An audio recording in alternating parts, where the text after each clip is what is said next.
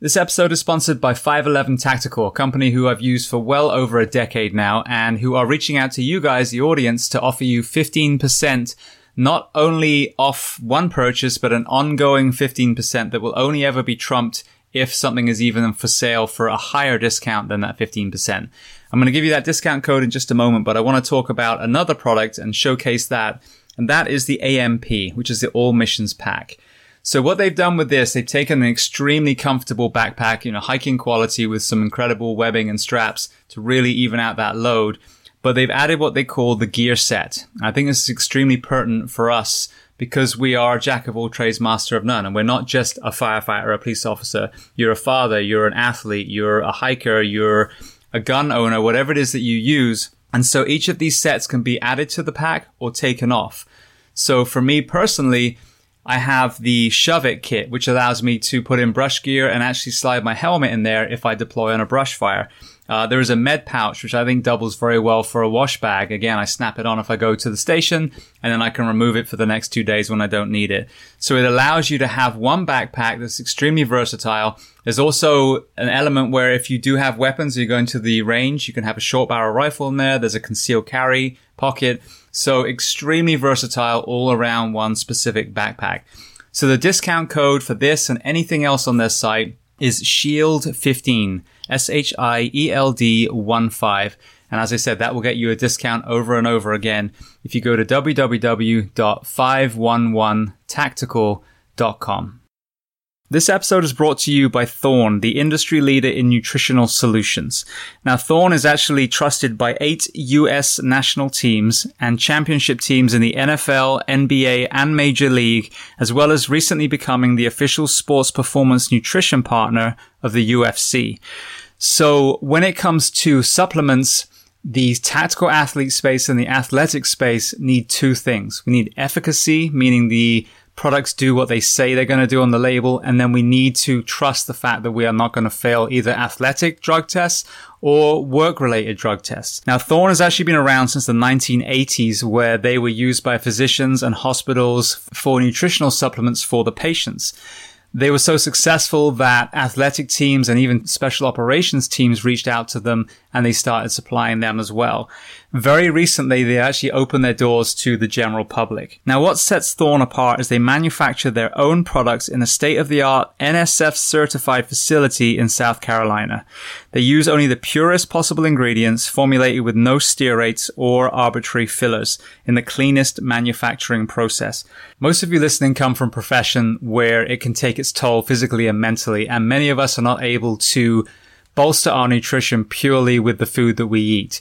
And that's where supplementation comes in. So if you're ready to maximize your health and performance, visit thorne.com, T-H-O-R-N-E.com.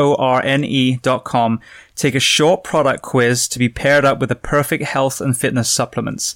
And for you, the audience, if you use the code BTS10 behind the shield 10, BTS10, you will get 10% off your first order. And if you want to learn even more about Thorne, go to episode 323 of Behind the Shield podcast, and you will hear my interview with Wes Barnett and Joel Totoro from Thorne. Welcome to episode 331 of Behind the Shield podcast. As always, my name's James Geering, and this week I'm extremely excited to welcome on the show Ed Calderon. Now, Ed has spent a career working as a police officer in Tijuana, Mexico, before moving over to the US and now becoming a highly sought after resource for special forces, for law enforcement when it comes to cartel violence and kidnapping and human trafficking and other areas that we see, particularly each side of the border. So this is an incredible episode for a multitude of reasons, but I think it also is a great perspective looking at the way we are seeing law enforcement dragged through the grinder at the moment. Ed talks about the environment where despite a lack of public support, their men and women still sign up, put on the uniform and risk their lives. It does talk about the environment that encourages corruption and, you know, poor training in some areas. And also highlights the horrendous violence that some of the Mexican people are exposed to. Another element on top of that is something that I've talked about, which are the underlying issues coming from the US that are contributing to that violence. So, so many different angles, such a great conversation. Before we get to that interview, please just take a moment and go to whichever app you listen to this podcast on, subscribe to the show, leave feedback. I do love reading what you write and then leave a five star rating. Each five star rating truly does elevate this podcast and make it more accessible and easier to find for people looking for a project like this. And then, as I mentioned every single week, this is a free resource for you, Planet Earth. So you can use it individually. You can use it in the department where you work. All I ask in return is that you pay it forward and help to share these powerful stories from these amazing men and women we have on the show to get them to the ear holes for every single person that needs to hear them. So that being said, I introduce to you Ed Calderon. Enjoy.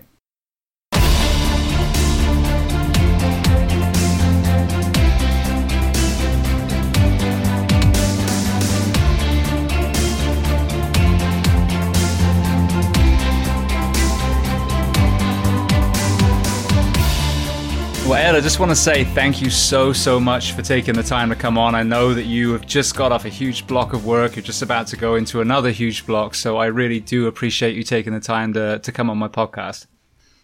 Uh, th- thank you for the invitation. I mean, it's an honor uh, and a privilege to be a part of your, uh, you know, your podcast and all the conversations that uh, you already had with other people. And it's an interesting list of people, so it's like me including that is uh, is pretty cool. Yeah, well, as we were saying before recording, I'm, I'm intrigued to see how your life story you know, intersects so many other guests that we've had, but from a very different perspective. Um, without being specific, obviously, where where on planet Earth are we finding you today? Uh, right now, I'm in California. Uh, I, ju- I, was, uh, you know, I, I, do some consultation stuff uh, for for some Hollywood productions, and uh, and and I find myself in LA every now and then. That's where I'm at right now telling people how federal Mexican police uniforms and equipment look like, you know, that type of stuff. I'm about to go back on the road uh, tomorrow, so just enjoying the enjoying the sun for now. Uh, everything's shut down though. It's weird, you know. It's like a ghost town right now. They shut it down again. Yeah, I wish I could say I lived in Burbank for um, how was it a year and a half, and then Huntington Beach for a while. So yeah, it would be pretty cool to see I five or four hundred oh five pretty uh, quiet compared to what I was used to. It's it's it's it's uh, scary, you know. All right, well then I like to start at the very beginning. So where were you born, and then what was your family unit like? What did your parents do, and how many siblings? Wow, that's way in the beginning. uh, I was born in the beautiful city of Tijuana, Mexico, uh, the the uh, corner of the Latin world, the uh, big, the largest uh, and most tra- uh, transited uh, port of entry on the planet. it's a unique city. You know, it has a, a bad bad fame across the world. Every time I say every time I say where I'm from, people usually give me a look. You know, oh Tijuana. um, uh, but it's a, it's a it's an interesting city, a lot of character, and I, yeah, I, I couldn't I wouldn't change it for the world as far as as far as the birthplace and hometown.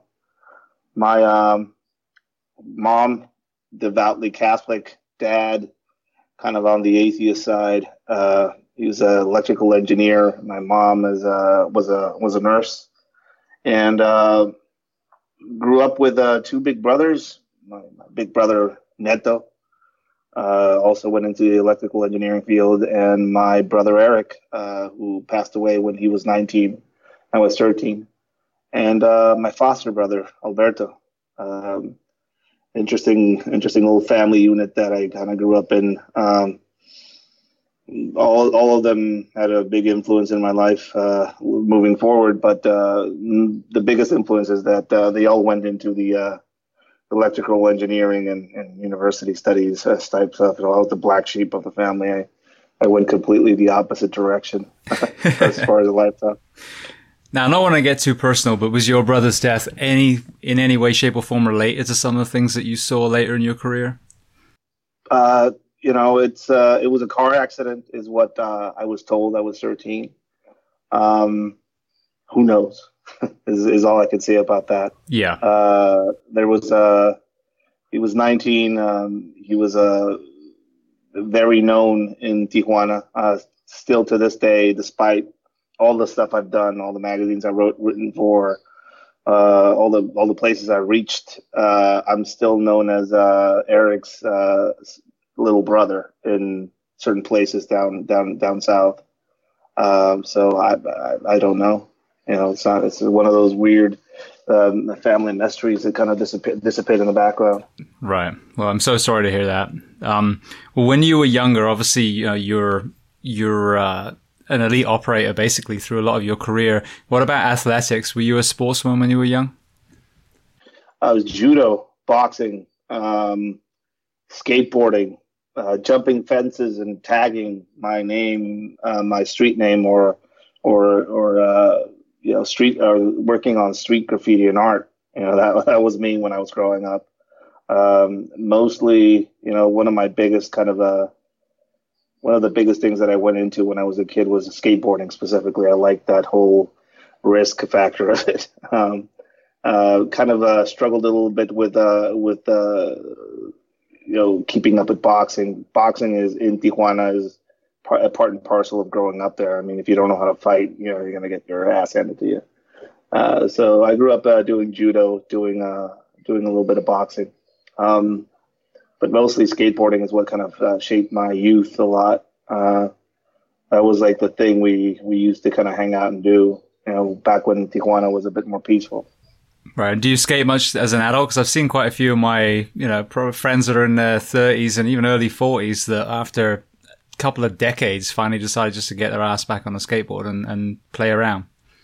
Uh, I can tell you for a fact that they probably didn't go through jump training. Uh, they, they, they, didn't went they didn't wear any uh, didn't wear any weight on them for a long period of time. I'm struggling with some hip and knee issues uh, now. Like I'm in my I'm uh, about to turn to 30 uh, 37, and it's I could feel it. You know, um, I'm a product of a of a few uh, a few a few uh, years of experience that uh, I didn't take care of myself. I was uh, uh, with a mindset that I would last forever, and apparently not. You know. Yeah, I think there's a lot of people listening that can relate completely to that. Um, well, then again, your your youth, your teens, growing up in Tijuana, did you have um, any pressure from people in your community to kind of push you towards the the wrong side of the line, as it were? Yeah, yeah. Well, most of the people that I grew up with, uh, they went that direction. You know, um, it was it was uh, during the uh, the initial stages of the of the drug war uh, conflict or whatever you want to call it. Um, back then, the, the, the, there was a phenomenon called the uh, narco juniors. Narco juniors were basically children of some of the elite uh, high class uh, families in Tijuana. Uh, some of their kids basically went into drug trafficking, not because of need, but because of fashion and and risk taking and just wanting to be a part of the you know the, the culture. It was a cool thing to do. So you would see some of these kids uh, coming from very well off families, all of a sudden being drug, involved in drug trafficking and you know, murder for hire schemes, abductions, that type of stuff uh, a lot of my friends went into that kind of uh, were eaten up by that uh, that kind of trend back then. You know, the the whole draw and allure of the narco culture. You know, back then it was pretty strong and still is. Um, so yeah, a lot of my friends went into it, and later on I would find them out there. You know, when I was active, and I did every now and then get the invitation. To, you know, it's easy. Just you know, all you have to do is just drive across the border with something. It's fine. It's easy money, you know, and then and then you would be on the hook. Yeah, this is fascinating. Now I know you um, obviously ended up in law enforcement. I want to get to that for a moment, but am I right in understanding your initial passion was medicine? Yeah, uh, my mom was a nurse. Uh, not only a nurse, but you know she was a more of a curandera, as they call them down in Mexico. Basically, she was a, uh, the healer. You know, if somebody needed an injection, somebody needed uh, some advice of, of uh, how to deal with some sort of malady or sickness in the neighborhood, and it was always my mom who would get called. Uh, car accident the, on the side of the road, and my mom would get out. You know, she was a she was uh she was always a curandera, you know, the, the healer in the family. So I took a big cue from her when I decided to choose a career path when I was younger, and uh, medicine seemed like the uh, optimal thing. Uh, spent about two years in in in, in medicine uh, studying it, and then uh, 9/11 happened, and kind of the economy on both sides of the border uh, took a took a very you know bad turn, and um, I struggled uh, to keep myself in that uh, university, and, and, eventually it just uh, financially I couldn't get a job, I couldn't get a side job. Uh, family money was tight, so I just had to uh, I just had to let it go. You know, it was a dream. Right now, I know that you you know found yourself in law enforcement. Tell me about how that role was viewed by you know the the nation, the community, and then how you found your, yourself entering it personally. I mean, it, it's it's it's always been a shady endeavor. Mexico and being a cop in Mexico is is not a it's not is not what most families would want their children to go into. You know, I uh, I viewed it as a challenge personally when I when I was uh, young. I saw the ad in the paper. I saw uh, the experimental nature of what they were trying to do with the the the, the group that I that I was a part of, and uh, I also saw that a lot of people were not being allowed or accepted uh, in this election process. So I, I, thought it I thought it was a interesting you know, thing, thing thing to pursue. I thought it was probably I thought I was probably not going to get it, so I kind of went in, went into it not even thinking that I was gonna gonna be able to uh, stay on or not not be accepted. Um, and uh, kind of didn't tell many people about it. Um, you know, the only ones that knew about it were my big brother, who actually you know gave me a ride to the uh, recruitment center. Uh, then later on, I had to like break it through the to to the, the, my whole family that I was accepted, and uh, it was a it wasn't uh, you know there wasn't a celebration to, to say the least. Uh, being a cop in Mexico is not a is not viewed in a in, in, as a respectable job. You know, it, it immediately in the minds of most people, it strikes up. Uh, well, he's probably working with a cartel. You know, well, he's probably on the take you know, he's probably taking money from so and so. He's probably going to get killed. Um, you know, even dating. You know, when I when I was dating back then, uh, it would be something that I wouldn't mention till later on. You know, see if I can get in there. you leave it off your it eHarmony was, profile. yeah, yeah. It was it was not a uh, it was not it was not something that would uh, attract the right uh, the right type of women. That's all I'm going to say about that. yeah, well, that's interesting. I want to get back to that because obviously, ironically, as we sit here recording this, there's an element of that in the US now. But um, before we even get into your journey through law enforcement, what I would love to do as an education for myself and everyone else listening, knowing the history of the prohibition of drugs here in the US and how that affected not only this country, but the UK, where I'm originally from. But as we, you know, you'd be an idiot not to realize that that's destroyed many of the uh, the countries in in you know Central and South America, or at least affected them very negatively. What, from the historians that you've heard, what has been the effect from wherever you know baseline was hundred years ago to the kind of regression to where we are now, as far as the impact of prohibition on Mexico specifically?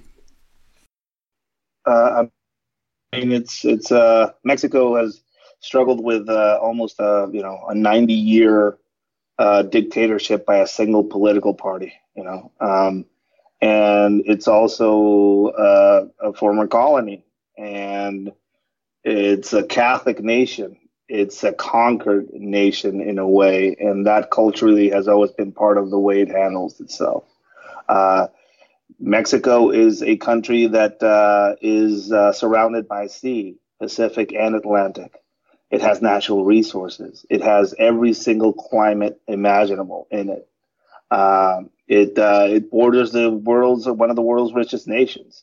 You would think that it should be set to be uh, one of the one of the one of the most richest nations on the planet itself, but that's just historically not the case. It's uh, you know, the, the, the reverse is true. Um, and I think a lot of that has to do with uh, how it was founded. You know, the, the Conquista, uh, how uh, how a lot of us uh, from Mexico, Mexico have a have a kind of an in, interesting programmed, um, you know, just guilt.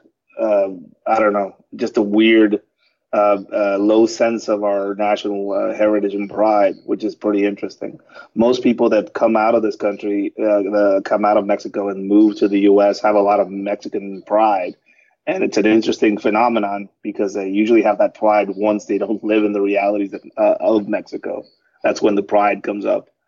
Um, as far as the dr- uh, as far as the drug trade goes, you know, Mexico has always been part of uh, going around or circumventing circumventing prohibition laws in the U.S. Uh, Capone owned uh, a, few bars in Mexico and Baja specifically, uh, and Tijuana has a has a history of being a prohibition era waypoint for people that wanted to drink during the era. Uh, again, Al Capone used to used to land his uh, his his, pri- his private plane on a runway that is now long forgotten, buried uh, in Tijuana. So long history with that. Um, and now, you know, we're supplying uh, the world's largest drug market uh, through uh, through through its borders by growing it, uh, by making it, by being a waypoint between South South American countries that uh, send cocaine up, by being a a, a waypoint of countries like China that sent their uh, fentanyl, uh, and then we in, we in Mexico infuse it into heroin that, now gets sent up into the U.S. Um, and the violence around keeping the flow, basically. I mean, the, the, the effects of the effects of living next to the largest drug market on the planet are clear. You know. Yeah, yeah, well, I want to get back to that because I think there's some very powerful points that need to be made. And again, your perspective, I think, is going to be extremely um, important in that discussion. But back to kind of, you know, your the beginning of your career. So kind of lead me through the role you had as soon as you put the, the uniform on and then where that took you over the next few years. Uh, uh, militaristic uh, type training, you know, I get there I was promised a you know a career path into police work. Uh, I was promised a you know scientific police investigation type uh, level training, and all of a sudden I find myself in an open field, uh, getting my head shaven completely bald, uh, with a bunch of other people around me. Uh, that uh, I was trying to figure out if I belonged there or not, and um, it was a militaristic type training. A lot of the people that trained us uh, during our basic training were all mm, former members of the GAFE. The GAFE is the uh, the Air Mobile Group, uh, a special forces unit that produced the Zetas of legend that now a lot of people uh, know about because of um, Amazon, uh, uh, some Amazon series and watching Netflix. You know. Um, some of those same people were the ones that uh, that got to train us, you know, and uh, they basically treated us treated us like human garbage. You know, the first thing they said when we got there is, uh, "Guys, uh, there's only two things to eat here: bread and dick." And guess what? Bread ran out two weeks ago, so that all you're gonna get is dick. And I was like, "This isn't uh, what I." This isn't what I signed up for, probably, but you know, let's see if I could manage. Uh, six months later, I was uh, six months later I was on a range shooting 20 rounds of nine millimeter through a Beretta 92 FS, uh, 10 rounds of 12 gauge, and a few rounds of 223, and then getting my badge handed to me, and I was ready to go fight the drug war. uh, it was a very uh, it was a very uh, half-assed training program. And then I quickly realized what they needed was bodies to throw at the problem, and I was I was one of those bodies. Um, they kind of made it a point to ask about our family status. Do you have any kids? No. Are you married? No. Do you want to get married? Well, not now. Oh, awesome! You're a perfect candidate for our program. so you, you you could you could kind of tell that uh, that's what they were after. You know, just bodies that throw at the problem. Um, uh, after that uh, whole training thing, uh, was basically handed a badge uh, signed my paperwork, signed my life insurance policy, uh, got handed over a Glock 17 instead of a Beretta 92FS, which was pretty interesting. And I've never even seen a Glock in person before. Um, no holster, soft body armor, uh, two magazines for the Glock, and a I think at that time it was a G3, an H&K G3 with a single, uh, with a couple of uh, magazines to it, and you know, just pointed uh, towards the street, you know, go out and do work basically. Um, this was just around the t- the the start of like the re- like the, the real intense uh, drug war that was later kind of basically openly declared by the president of Mexico in 2006. Uh, 2004 era, it, there was there was stuff going on, but it wasn't as explosive as it would later turn into. Right. So there was no prevention element to it. Then you were basically boots on the ground of a pseudo army. Um, the uh, the, the whole mindset I had was I'm going to do police uh, uh, community policing. I'm going to you know prevent crime. I'm going to be part of programs instated by the uh, government to lower whatever. And it was more akin to urban guerrilla warfare. That's what you know. Later on, when I started learning about definitions and studying it uh, more in depth, uh, I realized it was more along those lines as far as what we were doing.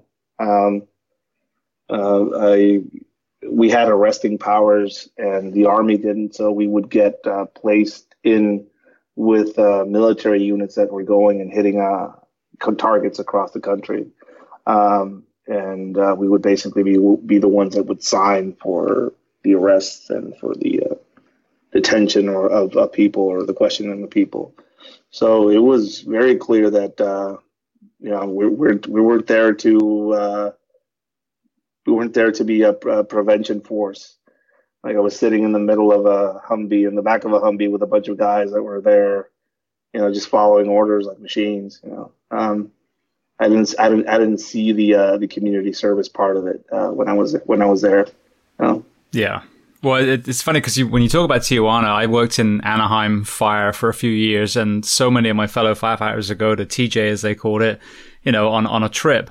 But you know, the the landscape that I've heard you describe in, in other interviews, like with Joe Rogan, is a is a polar opposite of what one would consider a vacation spot. So, give me the history of the cartel's growth from whatever petty criminals it originally evolved from through to where they are now and why you were sitting in a Humvee specifically? Uh, I mean, um, uh, Tijuana has long since been one of the richest drug routes on the planet. It sits, it sits next to the uh, five freeway corridor, which again is one of the richest drug routes on the planet. A lot of the drugs that go into the U.S uh, come from a few, uh, go through a few ports of entry, and one of them is Tijuana. Um, people realized this long ago, and um, the, the, border was built up, and security was uh, was uh, was uh, uh, placed on the border fence area. Even uh, you know, historically, it's been just be been one of the more secure points when it comes to walls across the uh, between both uh, countries and you know, Cartel Evolution has has used it as a university of sorts. Uh, the phenomenon of drug tunnels was first uh, kind of seen in places like Tijuana. Uh, drones being utilized to fly drugs across the border was first seen in Tijuana. Um, it's it's it's an it's an interesting place because of how much money gets made off Tijuana itself. Um, there was a family that there was a family that used to run most things as far as drug uh, related operations in Tijuana, um, the Arellano Felix cartel.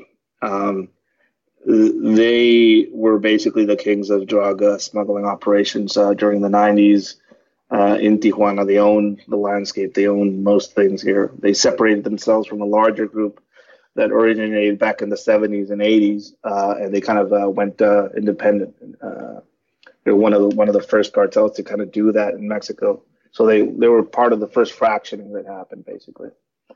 Uh, this large cartel um, was pretty unique in in, in how they operated. Um, they recruited uh, American gang members as uh, hired guns. Um, So they would uh, they would they had links to the Mexican mafia on the U.S. side, and they would hire uh, you know Mexican mafia members to come down to Mexico and do you know hired gun work or assassination by, for pay, sicario stuff basically.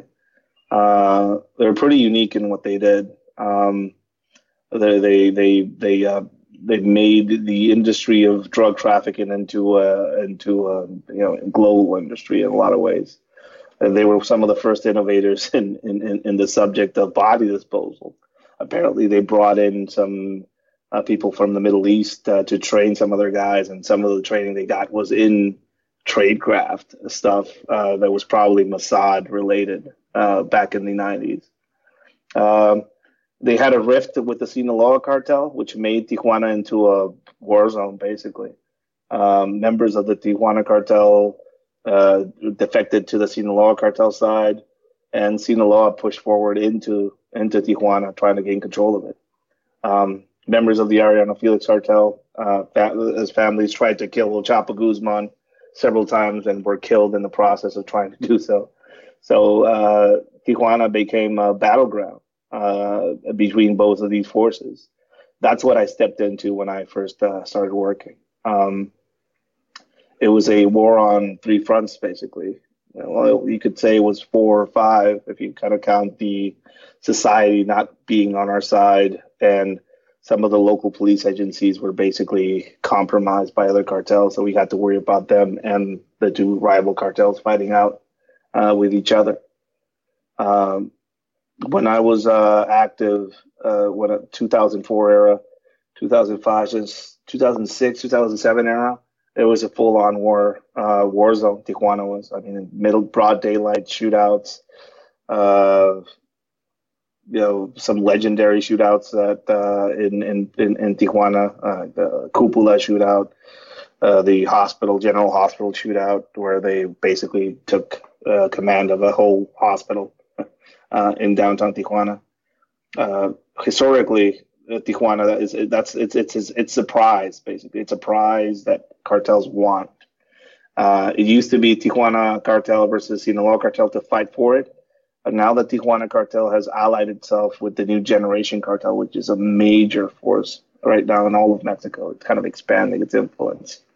Uh, that's why uh, Tijuana is back on one of the most uh, as one of the most dangerous cities, if not the most dangerous city list on the planet. Yeah, and that's I think it's a really important point, and I heard you kind of mention it in in other podcasts as well. So just over the border of the U.S., right south from San Diego, we have a city that would be comparable to somewhere in Afghanistan or Syria or you know Iraq back when it was really bad, and so there, there's police officers like yourself that are being given, you know, a sidearm and a, and a rifle and being dropped into the middle of an environment like that with these incredibly technologically and tactically trained, basically soldiers from the cartels. Yeah. Um, and that advantages are um, they have no rules of engagement except for a few, you know. Uh, they're being some of them were being paid way more than we were, of course. Uh, you know, speaking of late '90s, uh, early 2000s, it was $500 a week if you wanted to be an armed cartel sicario guy for the local cartel. Uh, you know, on our end, it was about $250 a week. So, you know, you can you can kind of do the math there. Um, you know, they, they got the, you know, they, they, they, every now and then we would run into groups of superiorly armed uh, and uh, numerically uh, superior forces on on the cartel side. And I was rolling with the army in, in a lot of these uh, cases. So basically, we were outgunned and outmatched by criminal groups, and we had the power or the might of the state behind us, and that wasn't enough. Um, so yeah, it was it was it was it, it, was a surreal environment to be dropped into, and um, you know I remember uh, what I mentioned. You know, I was handed a gun with two magazines, uh, uh, uh some second chance a soft armor, and a rifle with two magazines. And um, I, I, remember the surreal occasion uh, with the army walking into this uh, safe house somewhere and them looking at the magazine, asking me how many magazines you have? Like, there's two. Well, now you have these, and then grab these. And what about plate armor? You have plates? No. I'm flipping over a, a, like a, a found set of plates on me. You know, that's when I kind of knew that. I, yeah, that's when I kind of knew that I was not. Uh, I was not in a conventional um, setting. Not at all. No. Well, then, so circling back to the corruption, then you've got a profession that is held in disdain. You, you know, I've got a group of men. Is it was there female officers there, or was it all male? Uh, it was mostly male at the start, but a few females that were kind of relegated to the sidelines mostly at the start. Later on, they they they they were included more into, into some of the operational roles, investigations, stuff like that. Um, but it was mostly you know macho male type of setting.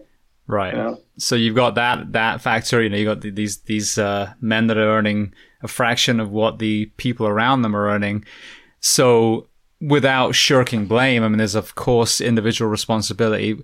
Tell me, tell me some of the the influences that created so much corruption in many of the police officers.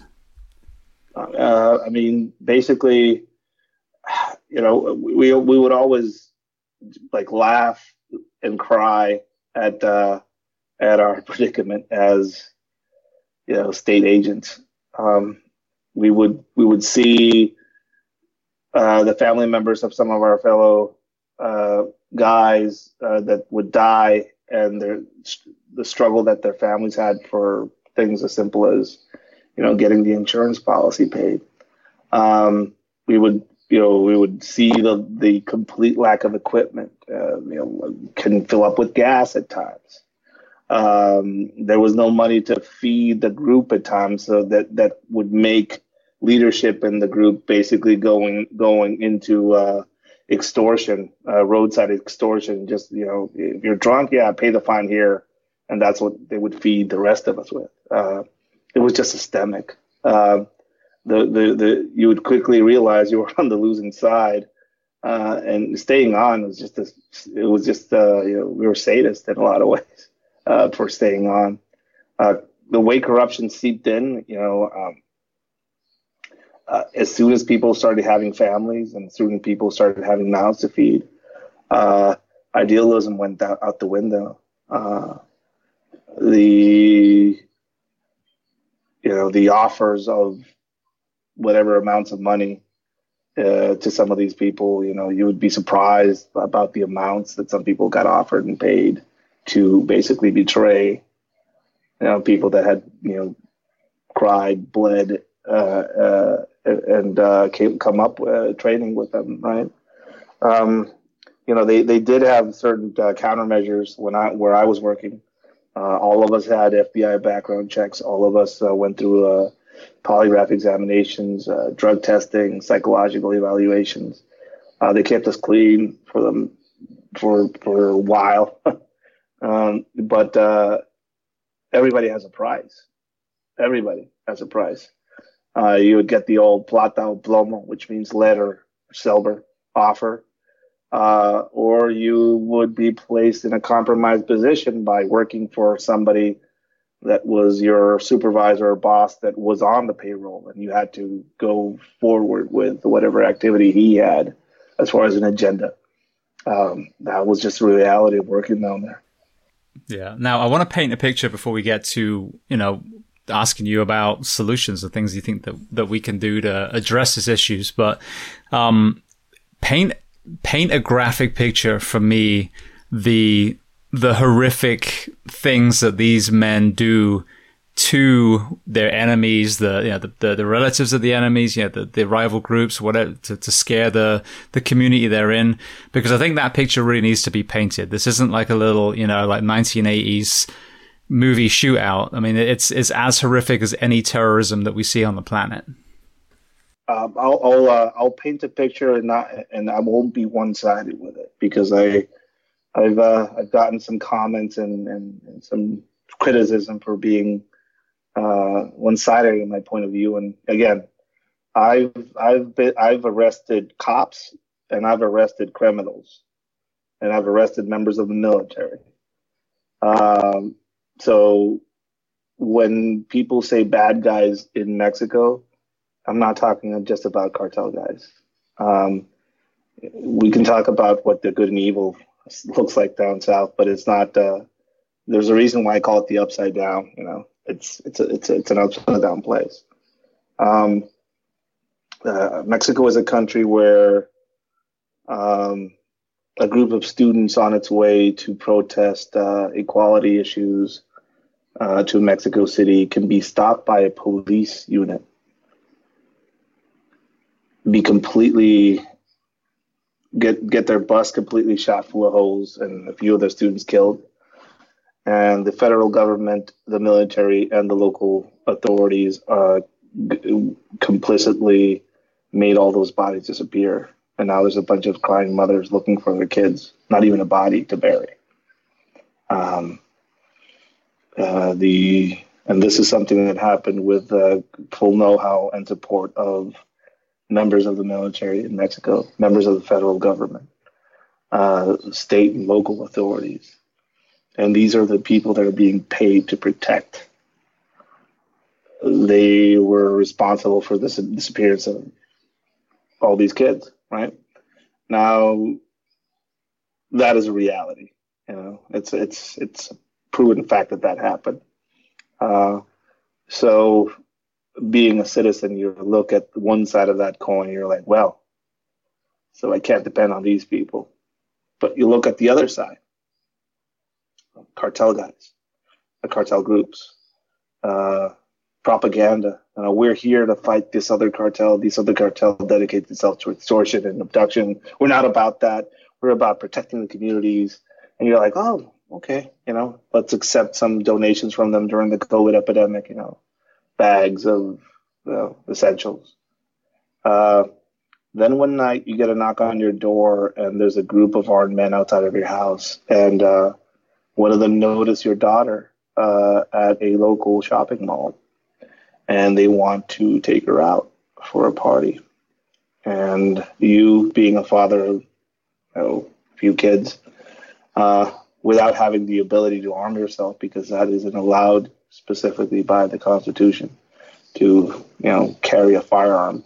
Um, it's, it's, very limited what you can carry in Mexico or own. Uh, you have no ability to do anything. Do you call the cops? Well, I just told you the side, the the, the mindset uh, of most uh, Mexican citizens in the, in the, middle part of the country. That's where, when it comes to authorities and calling the cops. So that's not an option.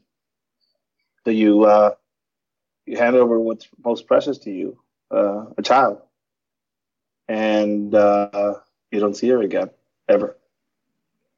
And and then you know years later you're part of this group of family members of people that have disappeared in Mexico, looking uh, through a clandestine grave of 50 people that were dissolved in acid, uh, getting your DNA swab to see if any of the new mound of bodies found somewhere in the desert matches.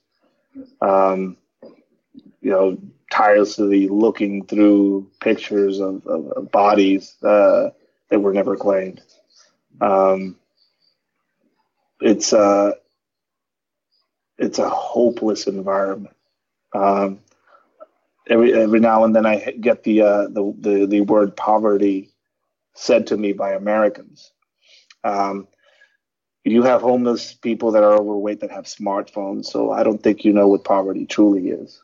Um, every now and then I hear Americans talk about hopelessness and about uh, not having options. I don't think uh, in that regard as well. I don't think you don't know what being hopeless is as well. Um, if you can see just across the border, you know, right next door, that's that's a good window into what things. That's that's where that that's a window into what a bo- what bottom looks like. I think. Again, one of the reasons why I call it the upside down. Yeah, well, let's talk about the upside down and, and something that I've learned somewhat recently. I've had a few guests on the show who have really educated me on, you know, some of these areas. One was uh, Sam Quinones, who wrote Dreamland, and it was a parallel story between the opiate epidemic that they had here and then the um, Xalisco black tar heroin that was coming from Nayarit in in uh, Mexico. Um, so you know, seeing seeing these small um, suburban towns in America just become riddled with opiate addicts. Um, initially coming from their own physicians and then ultimately being replaced by heroin when the uh, pill mills were shut down. The other person was uh, Johann Hari, who wrote an incredible book called Chasing the Scream, and it really detailed the origins of drug prohibition and then the knock-on effect in the US, in the UK, in Mexico, in all these different places, and then highlighted some countries that either legalized or decriminalized and, you know, overturned those issues. But when it comes to talking about the upside down, when I look back at the racist you know, reasons why drugs were prohibited in the first place on the tail of the failed uh, alcohol prohibition you then look at Colombia, at El Salvador, at all these different places, obviously Mexico, and you have to claim some responsibility now for what happens in those countries. So I have a very skewed perspective. I think that legalization or decriminalization, to me, in a basic economics 101 setting, you cut the head off the snake. That's how you address a lot of these issues and, and help reverse, you know, these tragedies that we're seeing at the moment without loading the question, what is your perspective on how we take the power out of the criminal's hands and put it back in, you know, the citizens' hands again? Um, let's uh, let's let's go back to legalize marijuana in places like Colorado and, and California. You know, um, legalized pot in California, Colorado, and, and then now a few other parts in the country. You know, uh, recreational, medicinal, uh, whatever you want. Uh, if we can go back and trace some of the original forays into heroin laced with fentanyl by the cartels, you can trace it back directly into to the days and uh, days where pot stopped being such a cash crop for cartels. It is still being uh, grown, still being uh, moved across the border. There's there's illegal cartel run pot fields in California and, and other parts of the country as well. Uh, but let's that's a, it's an inter- interesting example of, of what legalization does. In in, in, in, in in some regards, it's a positive change. You know, in some regards, it doesn't take into account other effects. Um, so that, in a part and in a way, legal pot legalization in a way created a a need for another product to be sold, and a lot of those pot fields in Mexico are now covered in poppy. I'm not saying it's a it's a direct result of the legalization of pot, but it it, it was helped along by it. You know. Um, then you get people on the US side saying, well, this is an example of le- full legalization of, uh, of drugs in this country. This is an example of legalization of drugs in that country. Uh, and why doesn't Mexico just legalize all drugs and just cut the fun, just cut the feet off the uh, of the cartels themselves uh, down south? Well, it's an interesting it's an interesting concept, and uh, there's I've yet to see a single methadone clinic in in Mexico myself. You know, I know they're out there, but they're, they're, there's very few and far between. Um, the health system that would be needed to contain, control, and treat a, a population of drug users and people that wanted to go into re- rehab is non-existent in Mexico because Mexico is a weird first world, third world country that is segmented as fuck. Um, COVID has wrecked the medical system. I wouldn't even want to imagine what a permissive heroin uh, heroin uh, uh, uh legal con- uh, law in Mexico would look like as far as the medical system, because simply put, there's no such infrastructure in the country to deal with it.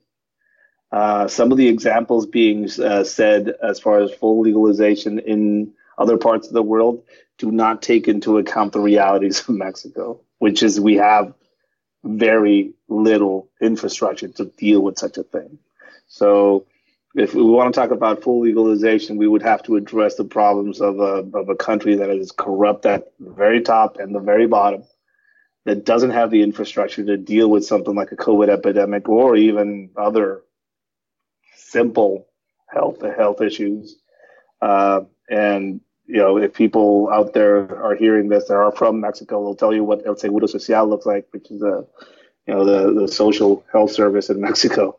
Uh, it's not. It's it, it it literally looks like a uh, like a I don't know, like a Syrian uh, you know health uh, Syrian uh, medical crisis uh, out there in the field somewhere. I mean, it's it's not a good place to be. Um, and finally, full legal, legalization of all drugs doesn't take into account that cartels diversified their businesses years ago drugs are part of what they do, but not all of the things they do. They have their hands in pirated uh, merchandise.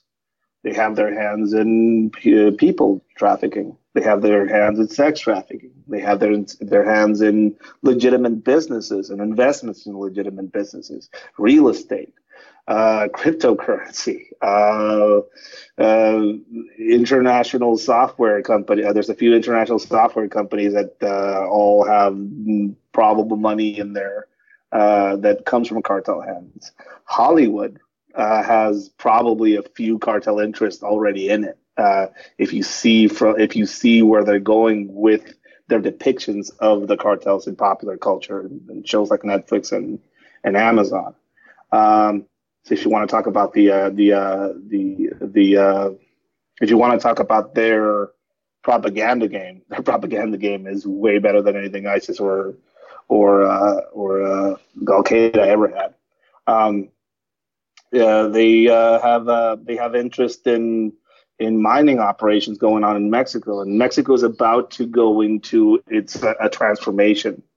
Uh, Mexico's transformation is going to be related to its ability to produce a very important substance for the world's economy, which is lithium. Uh, it's it's about to be the it's it's about to turn itself into the largest. Uh, it has the largest deposit deposit of mineable lithium on the planet on its uh, southern on its northern border in Sonora.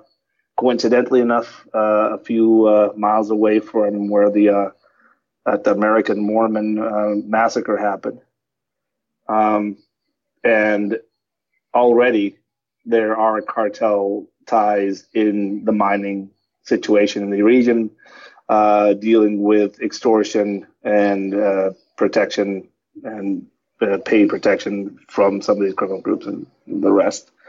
So it's it's a complicated thing.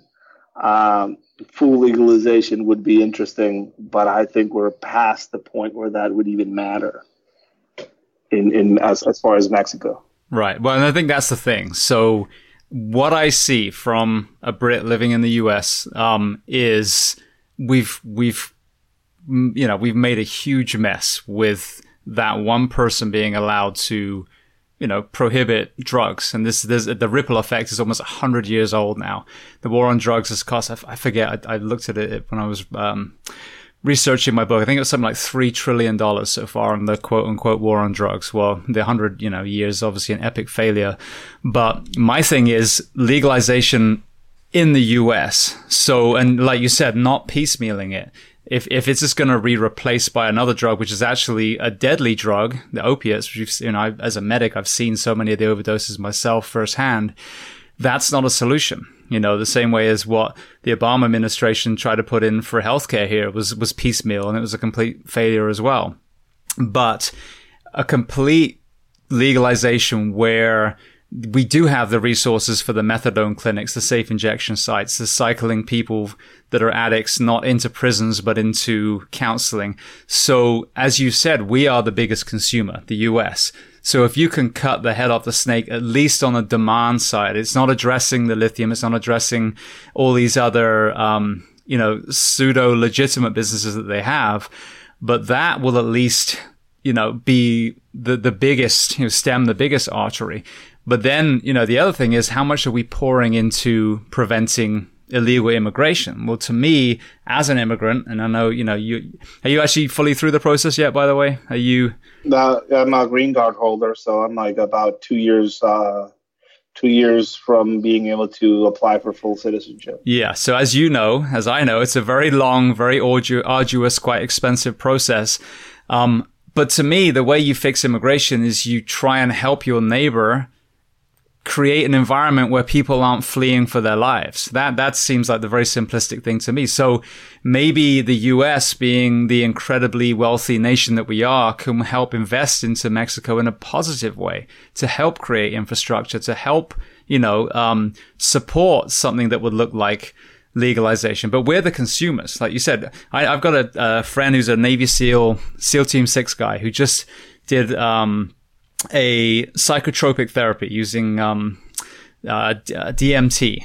And that was the only thing yeah. that worked with his PTSD and his addiction. He had to go, a man who fought for his country had to go into Mexico to have this treatment done. So Mexican, yeah. you know, laws are actually more lax than we have in the US. So that's my thing is taking ownership of the damage that we've done with this, with this prohibition. Stop it. Just say enough is enough. Yeah. It's been a complete failure. And then just taking one element at a time, start fixing it nationally and then start fixing it internationally. Whether, you know, wherever in the world that we've kind of fucked it up, we need to take ownership and start helping those nations rebuild. Yeah. Another another element to that, which is, I mean, great. I mean, as, as far as uh, his treatment goes, that's an interesting that's an interesting thing you mentioned. And, and I mean, uh, not a lot of people talk about that, and it's a, powerful thing to kind of kind of go into. um, you know, I have I, I struggle with uh, TBI, and I have my own issues with uh, post traumatic stress disorder. Um, and I I, I uh, com- uh, completely upside down than your friend. You know, I find I found uh, the use of uh, psilocybin as a uh, therapeutic uh, substance uh, in, in in in in in the U.S. I didn't find that in Mexico, which is pretty interesting. You know, kind of basically on opposite sides. Uh, but you know, as far as uh, motivating the country or the society in in a way uh, for them to realize how this uh, this whole situation is affecting it. Uh, um, you know, I, I stood somewhere in Seattle looking at the ground at a bunch of spent needles that were distributed by the local government and paid for with uh, tax dollars. All these needles were used to inject uh, heroin that uh, was grown in Mexico in the fields that I probably uh, walked uh, walked through and burned uh, at some point in my past and the heroin itself was laced with a substance that gets uh, sent from China. Um, there, I don't see the conversation going into that China factor a lot in the U.S. Uh, you know, fentanyl is being put into Mexico, and fabrication is being set up in Mexico by Chinese chemists that are working with the cartels. Now, as far as I know, China does have a criminal element to it. You know, we can talk about the triads. Uh, but every time the triads make an appearance in places like Hong Kong, they're usually working for state interest.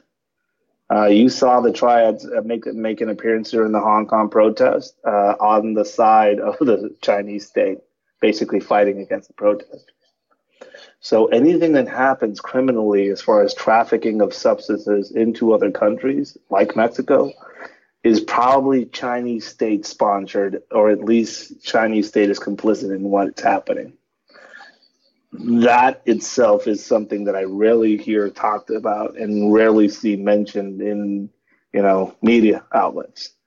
I know it's uh, I know we're currently living in a day and age when there's a virus going on and it's not cool or politically correct to call it the kung flu or the uh, uh, China China virus or whatever. You know, politics aside, political correctness aside, there's a foreign country that is sending a substance that is killing thousands of Americans uh, and is feeding it into the hands of criminals that live next to your border. If that's not motivating enough for people to try and ask questions, to try and uh, you know cause change. Uh, this th- there's a country pumping that, that stuff into your neighbors uh, to your neighbors, and, and then there's also people in the NBA that refuse to talk shit about that country, and there's uh, you know Disney, you know Marvel, Marvel movies. I don't want to, they don't want to talk shit about the uh, you know China. I mean that's an, as a foreigner, you know, uh, as somebody that uh, that's not from the U.S seeing the U.S.'s popular culture react to such a threat has been both scary and fascinating. Yeah, and then again, it's the same. It's the same. You know, element. I think the same solution, and I'm not in any way, shape, or form suggesting the solution is going to be easy. But I sat in front of a guy called João Goulão in Portugal, about two two and a half years ago now. My brother and my mum emigrated to the Algarve, south excuse me, south of Portugal a few years ago, and she told me, "Hey, did you know they decriminalized drugs here?" And I, I had no idea. And the way the the opiate crisis happened there is they had a lot of soldiers fighting in one of the African nations, and when they came back, they you know either turned to or already hooked on on opiates, and at that point they had the highest opiate rate, you know, opiate addiction rate of anywhere in the whole of Europe. So progressively, for a pretty, you know, again, quite a poor country when you look at Europe, they got together, realized that the old model of addiction wasn't working. And so they didn't legalize, but they decriminalized. So no addict was going to be thrown in jail. No addict was going to be arrested. Um, they were, they were detained and then given an interview and told about all the resources that were available. They didn't even have to go to those resources but where they had spent money on all these arrests and court cases and filling their, their prisons, they, they proactively put the money into addiction centers, into psychological therapy, into job creation. And within less than 10 years, it's about eight years, they became the lowest on the European addiction, you know, scale. And that was by cutting the head off the snake. Now the police officers could actually do their job, focus on the smugglers, focus on the traffickers. Um, and then the court systems were now freed up for them to actually process those people as well. But these addicts came out of the shadows, out from behind the dumpsters and, you know, all the areas that, that you and I have seen. Um, and became became functioning members of society. They didn't automatically have a uh, a uh, arrest record just for having the audacity to be addicted because they had a mental health crisis. So even with the fentanyl, you know, you could you could prevent that by the the legalization where it doesn't matter what the Jap- the the Chinese or whoever pumps into the country because the addictions are all under the oversight of that nation's medical community, not in the shadows of the underworld. Uh, it, it, it, it sounds like a beautiful solution for the country that was put forth in. Uh, problem is, Mexico goes uh, to, through six year cycles of amnesia. Um, what I mean by that is that every six years you get, uh, get a federal government to being put into office, that it completely starts from zero. And uh, we have we Mexico has a country that uh, their former top uh, law enforcement uh, guy is now on trial in the U.S. for corruption charges. This is a guy that was applauded by the FBI the DEA has a bunch of recognitions internationally as a lawman, and now he's he's, he's being put forth in uh, in a uh, corruption charge uh, case in the U.S. Uh, we had the arrest of a border governor. A border governor was arrested in Florida and is about to be extradited to Mexico on corruption charges. He basically bought a bank when he was a governor, and he funneled a bunch of state uh, public money through, through through that bank and just filled his pockets corruption is at all levels, all levels of society in Mexico. Um, I think that is more uh, more of an issue when it comes to if we if somebody so let's say somebody was decided to uh, you know decriminalize drug users in Mexico. There are a lot of drug users in Mexico, but that, that, I I don't think the the problem specifically stems from drug use in Mexico. It, it stems from the, industri- the, the industry of smuggling drugs into the U.S. That's the problem, right?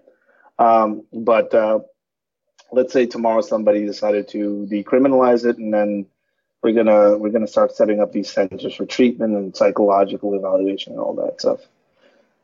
That would mean state contracts, federal contracts, and you would immediately see the hand of corruption in Mexico. Uh, you would see, you know, this this this uh, this company winning the contract. You would see that company over there being the one that's going to supply whatever, you know, and eventually you'll see cartel get involved in the whole business, and eventually you'll find out that some of the uh, companies that were supplying, you know, uh, housing uh, for some of these uh, for some of these uh, programs are not going to be used to house cartel guys, just like just like it happened in the Irapuato, Guanajuato, with the uh, with the uh, rehabilitation center being basically used as a dormitory by new generation cartel forces. Again, I think culturally Mexico is not ready for it. Uh, financially, it's not ready for it, and the whole political class, from the top down, is just not up to the up to the task. I wish it was as as as, as I wish it I, I, wish it could be you know where you know take the uh, cue from Portugal and kind of move forward in that regard. But even even if we did, you know, legalize all drugs for uh, all drug users and and and and and uh, you know and not uh, not penalize them, you'd still have to take into account extortion, abduction, uh, uh, murder for hire, uh, the trafficking of guns and, and ammunition from the U.S. to Mexico or South America to Mexico, or now even Africa and the Middle East to Mexico, and some Chinese uh, weapons are showing up as well. So, I mean, it's it's just it's between the rock and the hard place in a lot of regards. And I, I mean, I wish it was as simple as just full legalization, but I think the problems are more uh, and and a bit more complex than that. Yeah, but but I'm talking about Amer- the U.S. If the U.S. had legalization, yeah. so you didn't have any American black market um, sales anymore. There wasn't that need. There wasn't that um, demand. Would that not have a knock-on effect on, on, on Mexico itself if there literally wasn't a market in the U.S. anymore because they had decriminalized well, or you, legalized? I, would say yes. You know, you would probably cut you would probably cut the legs off. Uh, some of the smaller groups out there, uh, financial legs, uh, to be uh, to be clear. Um, you'd probably do, would cut off some of their financial legs uh, of some of the bigger ones as well. Uh, I think you know. So you legalize pot in California, and cartels are growing illegal pot in California. Uh, you legalize methamphetamines in the U.S. and probably going to see an underground market as well, kind of uh, originating itself uh, around it.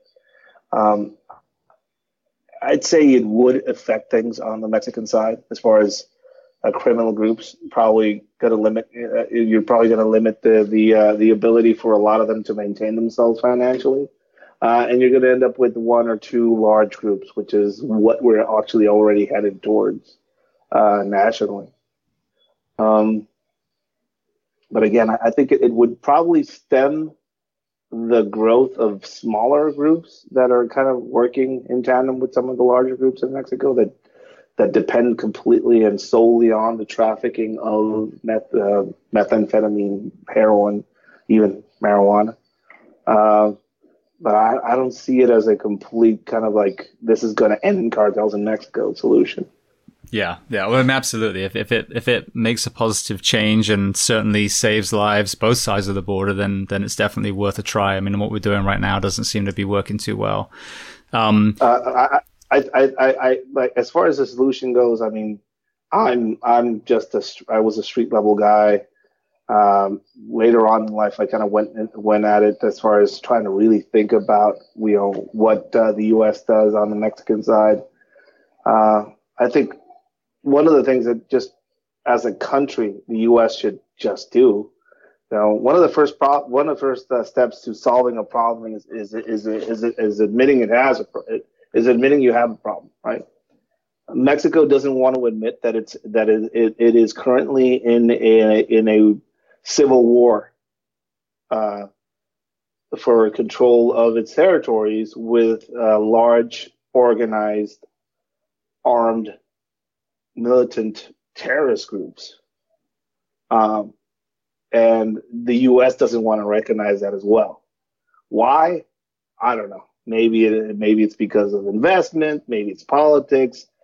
I don't know, but cartels meet every single definition of the word terrorism in most the most of the minds of the victims that have been, fell, fell fallen prey to the cartels. Um, every now and then you'll hear people uh, say that they're not politically motivated, so they don't follow or they don't have an ideology they want to to, to uh, push forth. Well, some of these cartels have uh, have historically killed political candidates. They've historically paid off political uh, members of, of, the political parties in, on both sides of uh, the border that I know of. Um, so they're clearly politically motivated. They clearly have a vested interest in them keeping control over the territories they control. So, and they hang people from bridges, and they cut people's legs off with chainsaws and put the videos online. And they had killed many people, many people during a uh, a day across the country. And there's 90, more than 90% of all murders in Mexico aren't solved. Uh, there's killing fields in Mexico. There's mass graves in Mexico that would rival some of the Nazi stuff uh, from World War II. Um, but the U.S. doesn't want to admit that, and Mexico doesn't want to admit that. Uh, so I think one of the first steps as a country that should be taken is admitting that there's a problem and treating the problem as what it is. It's not a war against. Uh, it's not a. It's not a war against a substance. It's not a policing problem. It's not a law enforcement problem in Mexico or in the U.S. It's a civil war with terrorist groups that are that have uh, time and time again handed the government's ass over back to them. The recent one in Sinaloa, the whole the, the Sinaloa cartel beat the army. El Chapo's son. The army. Yeah. Yeah. beat the army. Imagine if Chicago had an incident and you would send uh, your military there and they beat you, you know, that, that anybody outside of your country would say that's a failed state. Mexico is a failed state. Mexico doesn't hold control over its territory or its borders. Uh, there's a political class and system that is inherently corrupt at to its core, to its core. Uh, and there's also a large segment of the, the, the society that uh, you know is uh, part of these criminal cartel groups. So, uh, I, I, again, I, I go, I, get, I, keep going back to the whole admitting that there's a problem, and I don't think, uh, I don't think the U.S. government is ready to do that. Uh, it, it's not even, it's not even about political inclination because the Obama administration didn't want to do it. And the Clinton administration didn't want to do it. The Bush administration didn't want to do it. And now we just saw Trump walk back his comments as far as declaring the cartels as a terrorist group. Um, I think, I mean, I don't know what to think about that.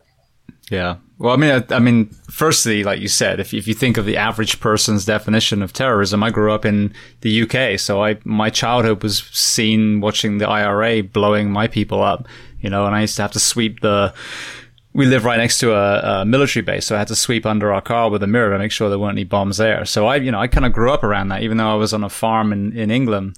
But, um, it seems to me as well, if we label them as terror, if we classify them as terrorists, then as you said, some of these quote unquote legitimate paper trails with some of the money going that's keeping them afloat would also now be under much closer scrutiny and be able to freeze those as well and take take the legs away that way too.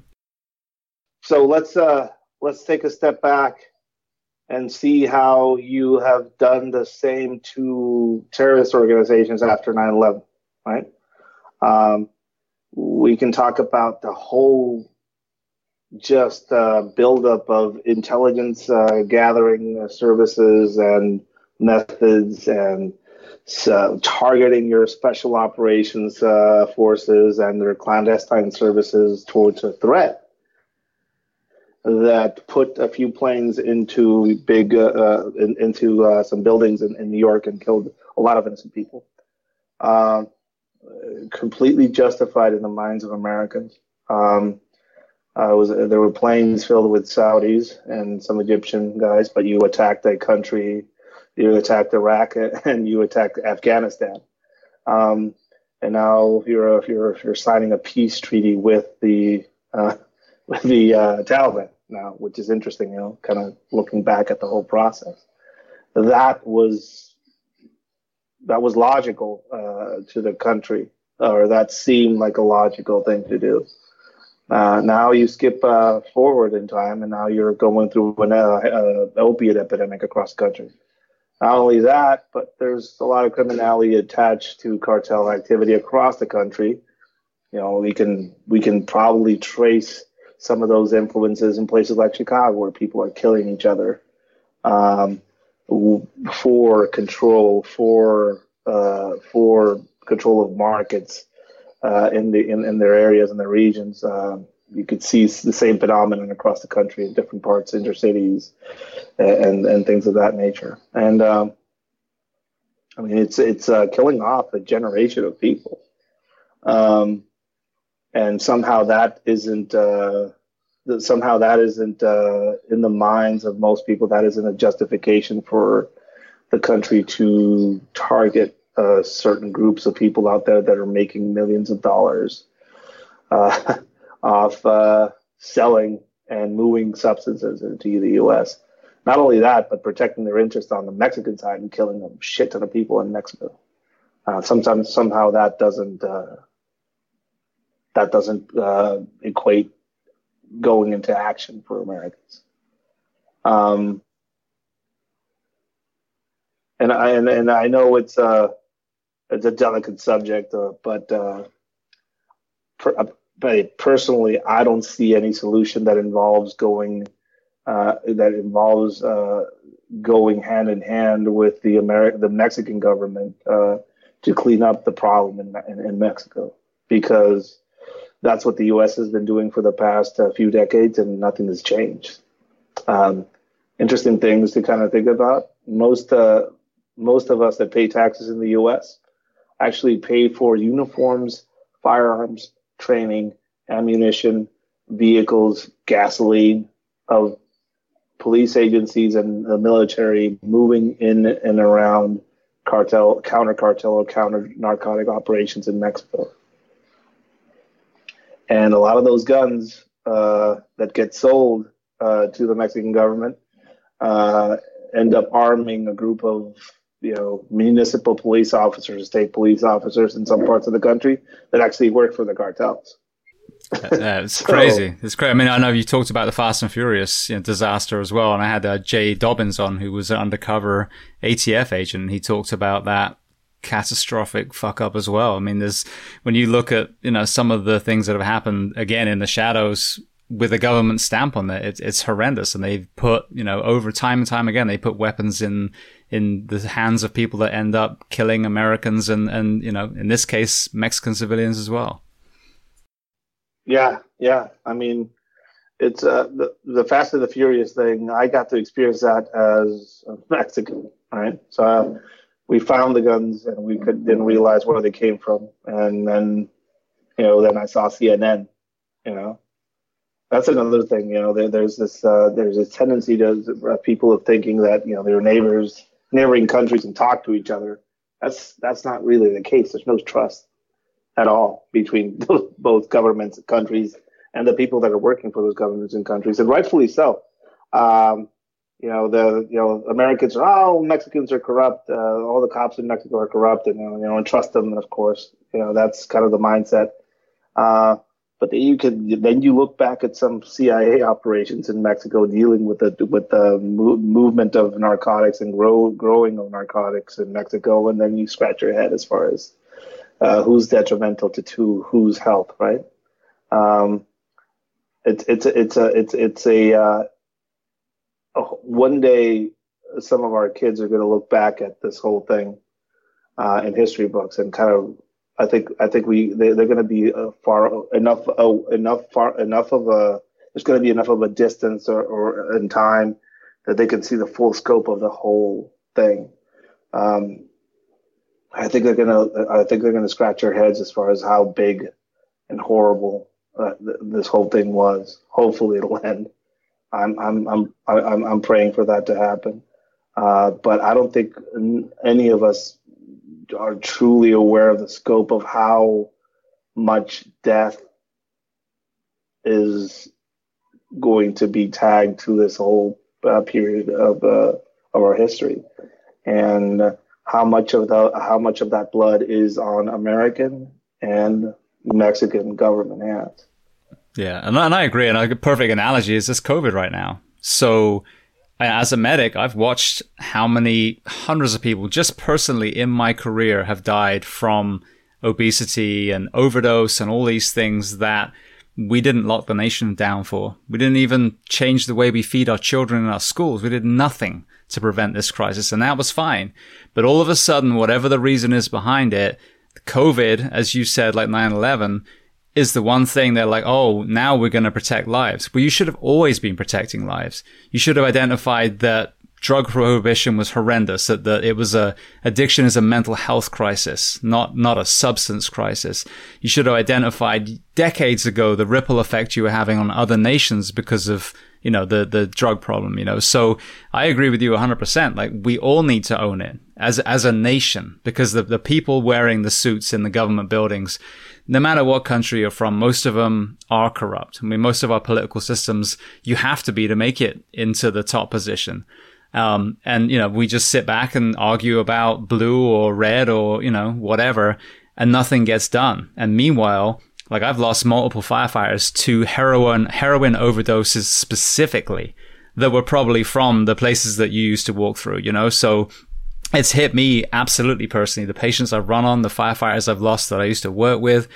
And if we don't get pissed off and, and hopefully have the empathy to actually care about a neighboring country as well, as we're seeing the horrendous things that are happening, especially near the border, then you know what are we going to do? Just just just watch the death toll rise and rise and rise at a little you know counter and on CNN and Fox at the moment with COVID. That's happening you know a thousand times over with all the other you know health issues that we're seeing, including addiction and you know the violence around it. Um, you know, I I traveled uh, I travel a lot across the country, and I get uh, one of my one of the main things that I've tried to push forth as far as like the manifesto page and and some of the stuff that I put out there is connectivity. Um, giving a face and a voice to some of the things that people only hear about or some of the things that certain companies glorify on you know series on on uh, some streaming services. Uh, the uh, the connectivity factor is is pretty interesting, and, and I, I, think it's something that we don't have. You know, it's easy to call Mexico a shithole country, and I'll never visit because it's dangerous, and just leave it at that, and just uh, wash your hands off it, uh, uh, of it. Um, and also, it's interesting on the you know political side of the spectrum, seeing people like uh, George Lopez uh, talk about Mexico and saying that he's a Mexican when most people in Mexico view him as an American, as, as American as shit, uh, as a pocho, or not, I mean, he doesn't re- he doesn't know the realities of Mexico when you hear him talk about the romantic uh, Mexico that he grew up in, where you know, or, or he visited, or some of his family members probably knew. That's not the Mexico now, you know. Um, there's a weird kind of distortion, uh, political distortion on both sides of the spectrum. Um, you know, uh, one of them is a conservative distortion, and they say, you know, hey Ed, what do you think? Should we annex Mexico? You know, as a, as, as a kind of a weird joke question, but also kind of a real one. And uh, I'll tell them, you know, you need to annex California first, probably, and maybe annex LA, annex uh, Seattle first, and then you probably you should probably worry about annexing Mexico. You know? um, but then on the other side of the spectrum, you hear, uh, uh, no, Mexico, the, the, the, cartel guys are just uh, doing, uh, they're just fighting against the corrupt, uh, the corrupt politics in Mexico. They're they're basically Robin Hoods in Mexico. You hear this more on the left uh, side of the political spectrum. And I'll take you down there if you want to meet Robin Hood. You know, Sean Penn Sean Penn and, and Cato Castillo meeting meeting El Chapo Guzman, uh, El Chapo Guzman would uh, would have all the guys that would build his tunnels killed, so the word wouldn't get out uh, about the tunnels. And and uh, th- these guys were you know very humble working people making tunnels for a cartel, and then you would see them all get offed, and that's you know that's not a secret. And uh, but yet somehow there's no outcry uh, against uh, Sean Penn for him going down there and shaking the hands with this guy that's responsible for a shit, shit ton of violence and death. Yeah, yeah, because they got the PG thirteen version of the story, not the R rated reality. Well, again, I, t- I tell you, I, I, I keep telling people there's a these guys are master propaganda artists as well. It's something that people don't talk about, but they're they're pretty good at propaganda. Um, uh, so you know, the Paw Patrol uh, cartoon with the police dog is now no longer uh, available online. I mean, you can't uh, stream it. Maybe it's somewhere on YouTube, but they're not going to produce it anymore because it has a police dog in it. But somehow, you know, somehow nobody talks about you know some of these uh, cartel glorifying shows uh, online, uh, or some of these people that uh, you know went down there and shook hands with this individual that is now uh, gone into legend. You know. Yeah. No, exactly. You're absolutely right. Now, you mentioned the manifesto. So, walk me through your leaving law enforcement and then to Ed's manifesto, the page, and, and the work that you're doing now. Uh, during the last uh, years of uh, me working, being active, I had uh, I actually worked on a uh, a, de- a, security detail for a governor in Mexico. Uh, pretty high risk individual, a very good one of the one of the few politicians in Mexico that I met that I that I really really admired. There's not a lot of them out there. I worked with him and uh, and worked with the uh, worked with his family um, as a uh, as head of security, and uh, part of the work that I did there was basically familiarizing some of the family members with uh, with with uh, personal safety type stuff.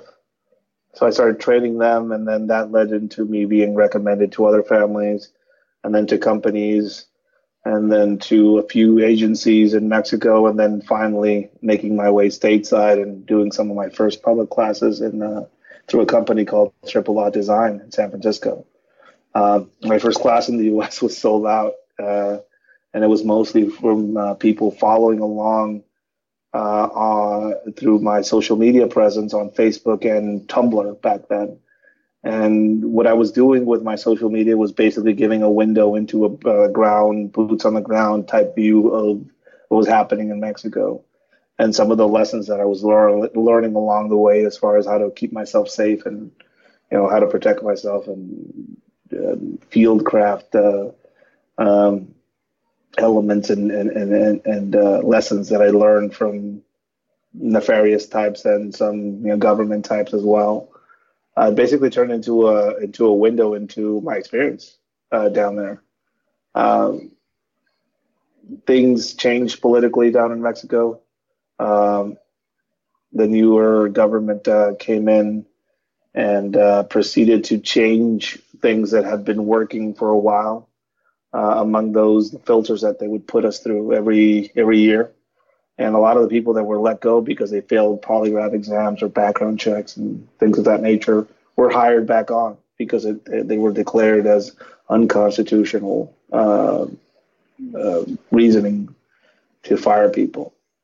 Um, and all of a sudden, I was standing in the office of a director who was asking me if I wanted to work with them uh, and go against uh, go against a specific cartel, which basically meant uh, do you want to work for the rival cartel uh, as part of this uh, police unit? Um, I I resigned that same day and and, uh, and crossed into the U.S. and never looked back. Amazing. So so from that point, tell me how you ended up, you know, creating an entire career now from the advisor side. Uh, I, I, I, when I was working down in Mexico, I, worked with a lot of people, liaison work. Um, some of these people back then that were active uh, are now inactive and are working on the training side of things. Uh, a lot of them uh, sort of wrote books. A lot of them, uh, you know, a lot of them went into to work for Hollywood productions and stuff like that. And uh, I basically refound them, refound them uh, during my time active uh, on the U.S. side, um, and just connected.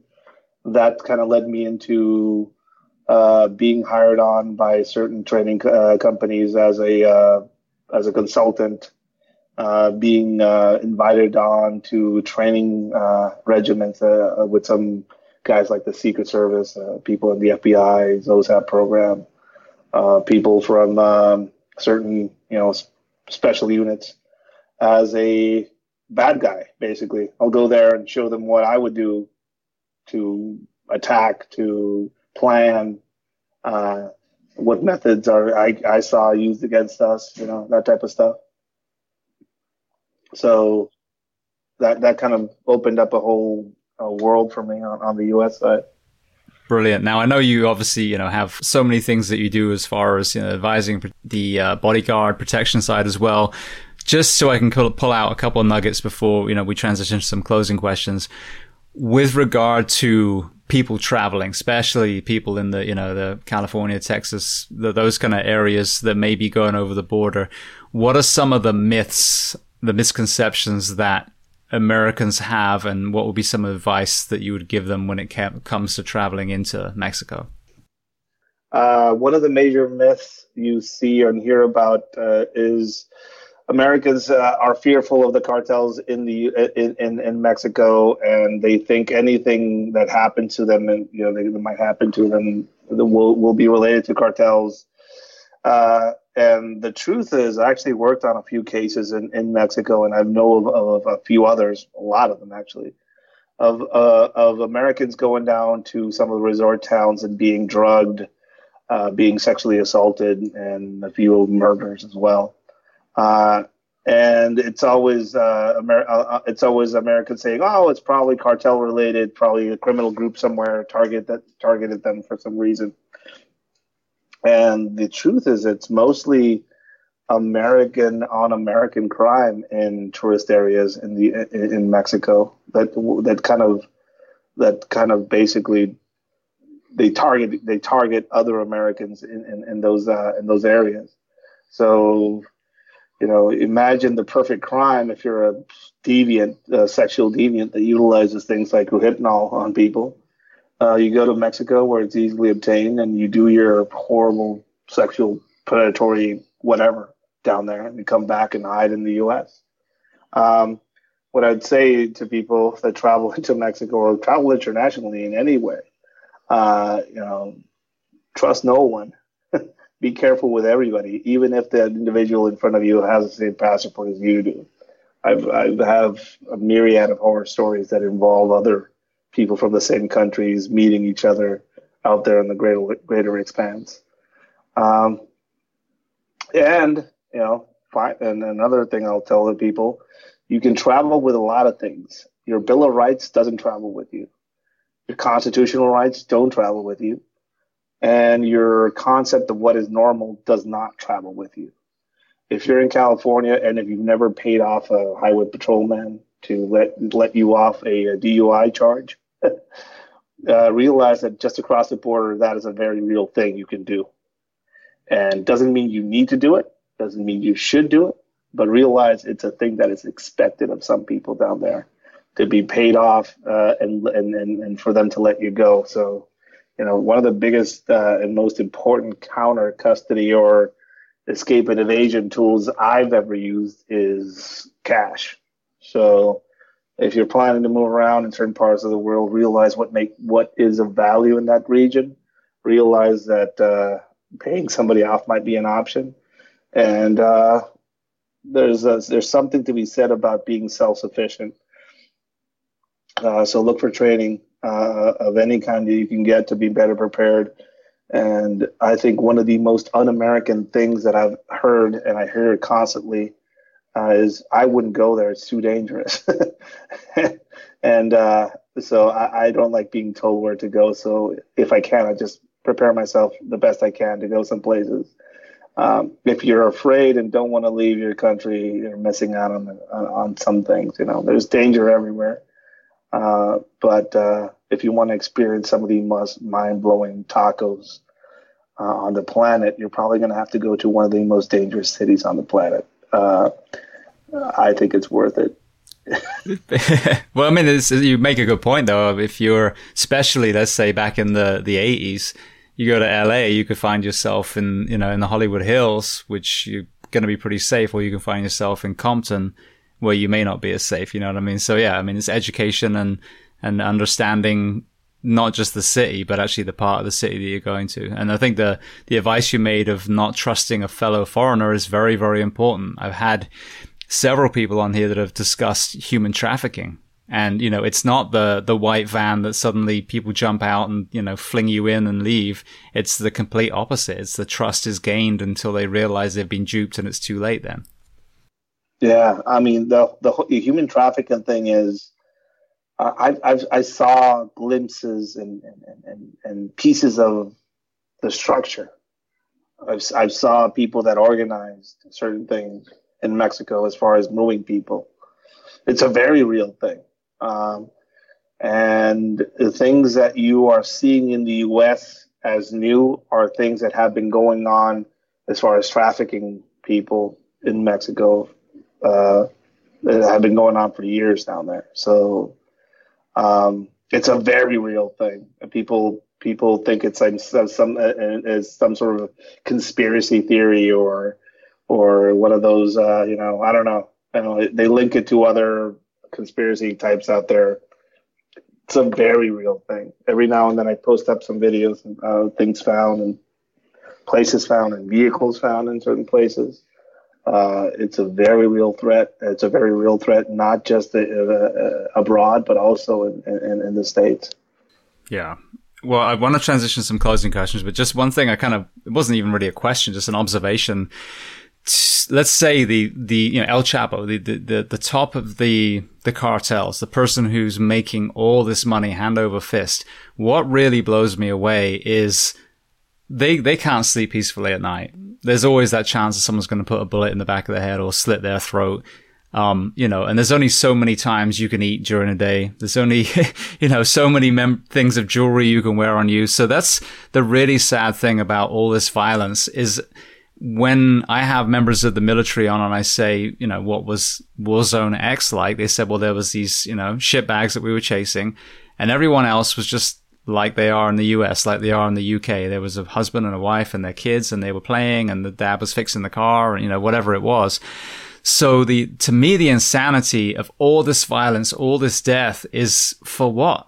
You still eat three times a day. You still shit once or twice a day, you know? And so the lunacy of this terrorism, the lunacy of this greed of these, you know, these cartels or, you know, whatever it is, like what is it getting? What is it ultimately achieving? I mean, there's, nothing. Your, your life is no different than anyone else other than the labels on your clothes are a little bit fancier than some of ours. Well, I mean, uh, it, it uh, d- different, uh, different cartel members, uh, different societies down there. Uh, so we'll take the example of El Mayo Zambada. El Chapo has been made out to be this mastermind head of the cartel that he was not. You know, El Chapo Guzman was a high-level operator for the Sinaloa cartel, but he was in no shape or form the leader in the Sinaloa cartel. That uh, that distinction falls to a guy named El Mayo Zambada, um, who basically took in El Chapo Guzman and kind of showed him the ropes way back when. He's been at it as the head of the Sinaloa cartel since the 80s. Uh, he's a mysterious figure. He's never been caught. Um, he uh, his one of his sons just is is in is in uh, federal custody. Uh, who actually wrote uh, gave over her his diaries to uh, a Mexican author who then published it, and you can see some of the weird interworkings of what it's like to be the son of the head of the Sinaloa cartel. Uh, it's called The Traitor. Pretty interesting book. Highly recommend people kind of take a look at it. It provides an interesting window into how things actually operate in Mexico. Um, so uh, so you, you you can see what what his motivations are in that book in a way, and uh, and what it means uh, for him to be who he is and, and run what he runs. Uh, this is a guy that would spend his. Uh, he used to live in California. Um, the borders don't mean anything to him because he can use tunnels. Uh, he's he's he's known to have, have been in, in I mean everywhere internationally. You know he travels without any problem. Um, there is some sort of permissiveness when it comes to how he has operated. There's a reason why he's never been caught. You know. Um, so it may mean that he's being utilized as an asset by some foreign government. Uh, it may mean that he they'd rather him be in control than somebody else. I mean, who knows? You know, the U.S. has been known to do stuff like that. Uh, but the interesting thing about him is his his general quietness, as far as he, he's he's not he doesn't show off. Basically, he's quiet. I had the experience of driving down a really shitty road in Sinaloa once and then turn into a really awesome paved road that looked that rivaled anything that I've seen in the U.S. Well lit, well paved, well marked. Uh, the person that was driving uh, me around told me, "Oh, this is the cartel made part of the road." Um, there's whole towns that are built by cartel by some of these cartels down there. Whole families that are basically invested in these cartels keeping uh, the thing going. There's uh, you know there's uh, certain gas stations in the middle of the hills that uh, have a bunch of Ferraris and Denali show up every now and then, just fill up and leave. There's uh, Louis Vuitton stores in in, in you know. Um, the the the power that comes from being a leader of something like that and the dependency as far as people around you to keep you there. I mean, I think that's that's that, that that's uh, that's more of what we might be talking about as far as why somebody would do something like that. Uh, there's the, basically a whole state of people depend on him to keep doing what he does. You know, yeah. it's an interesting kind of way to think about it. Yeah, it is, but you know, but at the same time, he can never truly relax. You know, he can never enjoy the life that some of us with anonymity do. I mean, I think it's the same even with uh, let's say whoever the head of Philip Morris is now, you know, knowing that your product has killed millions of people on planet Earth, and and and you now live this life of luxury, but again, you can only eat three eat three meals a day, you can only wear so many clothes at a time, but that's okay because know that's more important to you than than all the lives that your product has, has taken from you. And I just I find it so weird because that's not happiness. You know, that there can't, they must be less happy at the very top than a lot of people that have seemingly nothing that live, you know, stress free lives on planet Earth. Yeah, I mean, I, I, I get the, I get the, I get the observation, but also realize that normal is fluid. You know, normal is fluid, and, and purpose also is fluid as far as uh, the human experience. I've, I've seen some people in some horrible situations that thrive in that situation. And then you extract them from that situation and put them in a setting of calmness, and they want to kill themselves. Um, I don't know. I mean, uh, probably all that all that stress and all that movement, you know, probably keeps them alive. yeah, it's normal for them yeah, um, you know, seeing some war fighters and stuff like that come back from wherever they wherever they were. Uh, you know, there's a there's definitely something happening chemically in, in in the brains of all of us that have been through some horrible stuff that ages us when we come back to uh, to the calm.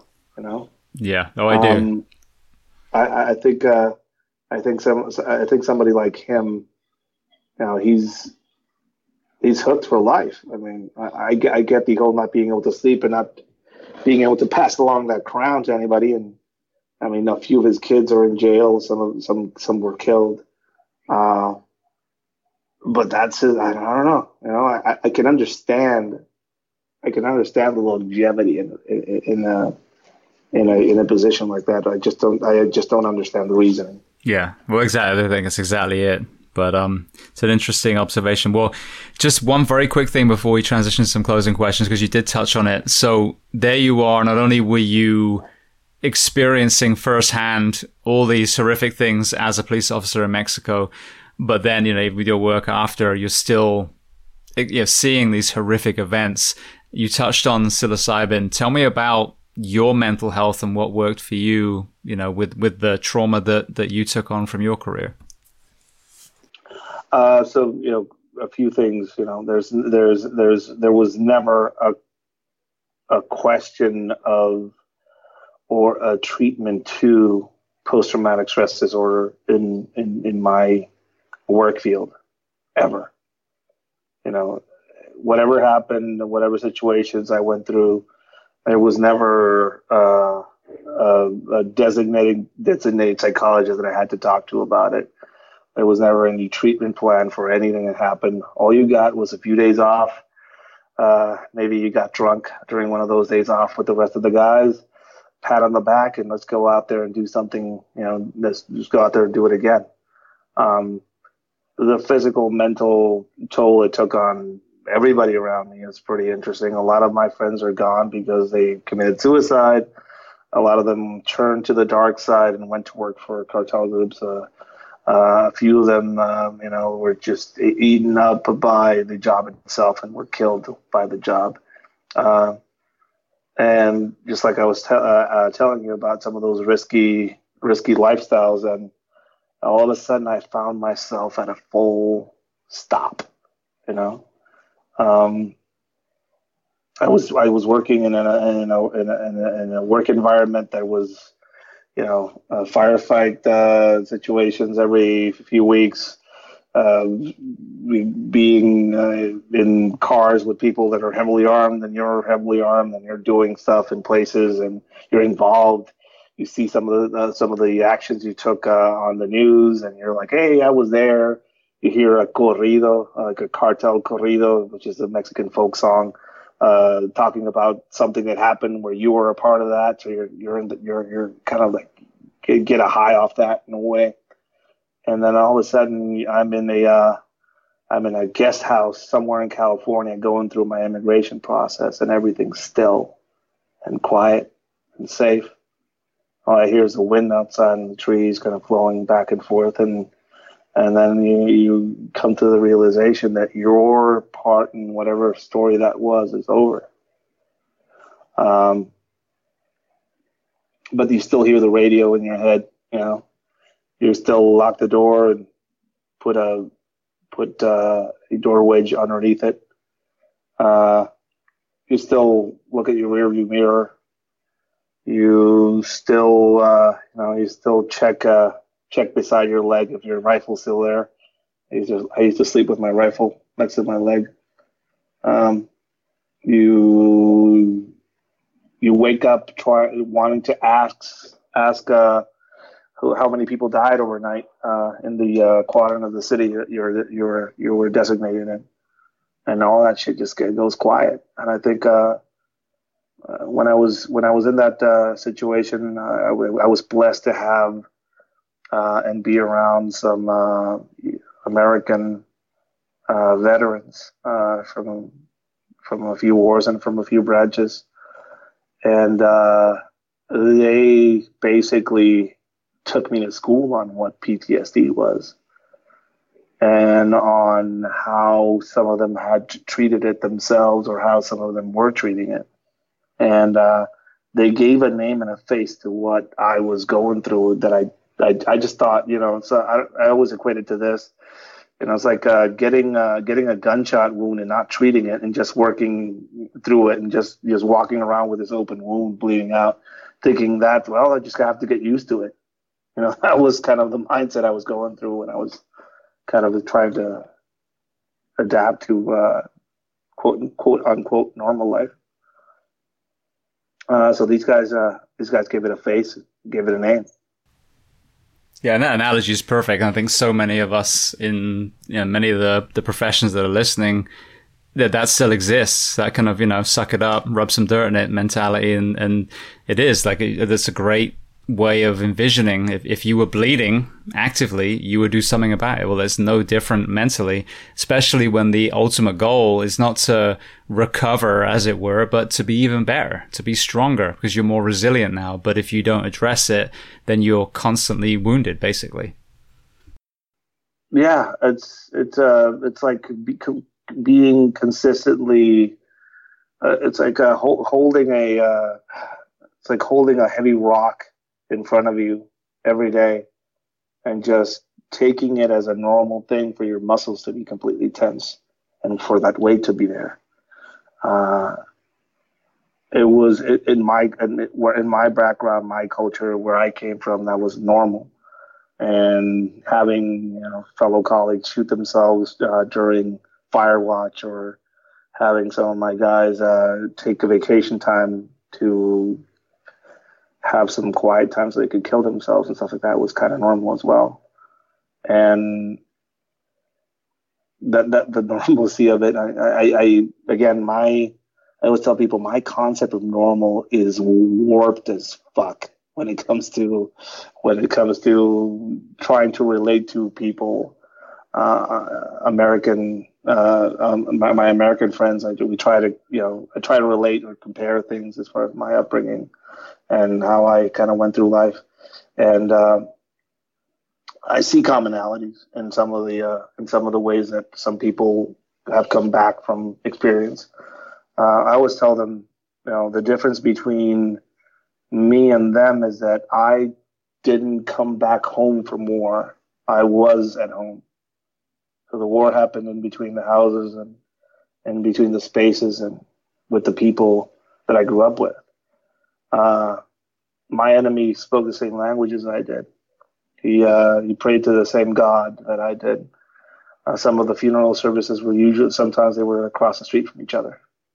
So my enemy was a very close enemy, um, which I don't know if that added a dimension into the effects it had on me uh, in the long term, but I think it uh, probably did. And uh, I didn't come home to flag waving no parades. Uh, my work simply ended, and uh, I've I, I, I, to this day I, I get uh, comments, DMs, people talking horribly about me and because of what I did and where I where I worked, uh, and uh, it's just my normal. Now, it uh, I, I just accepted it for accepted that as a thing for a while, and then you know, um, I'm, I'm, God bless the United States Marine Corps. That's all I'm going to say. Most of my most of the people that guided me out of that hole that I was in were uh, Marines, and there's something about the wiring they put into those animals uh, that uh, made them very uh, you know headstrong with me, and uh, they they they brought me out of it, and mostly through talking about some of the experiences, uh, coming to grips with some of them. Uh, every now and then, I post uh, some of the uh, diary entries that I have from the, the that uh, ther- those therapy sessions that I had with some of these people. Uh, they call them the fever dreams. a lot of people like them. A few people kind of ask me about them, like what are they from? Are they a book or something?